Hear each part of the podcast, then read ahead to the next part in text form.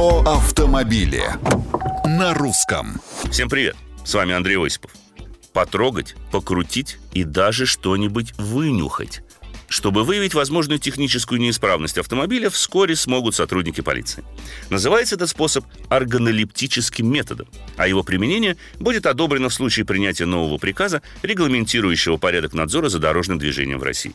Иными словами, если инспектор ДПС увидит или почувствует что-нибудь неладное с вашим авто, тем более такое, что делает его дальнейшее присутствие на дороге небезопасным, он вправе незамедлительно и без какой-либо дополнительной технической экспертизы подвергнуть водителя санкциям и даже отправить машину на стоянку.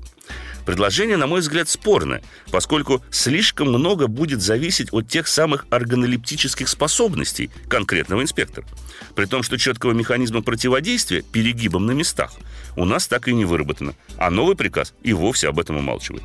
С другой стороны, чадящие, полуразвалившиеся и гнилые механизмы на наших дорогах не редкость. И все они, вот ведь удивительно, имеют и полис ОСАГО, и диагностическую карту, хотя представляют собой типичный хлам – место которому на свалке.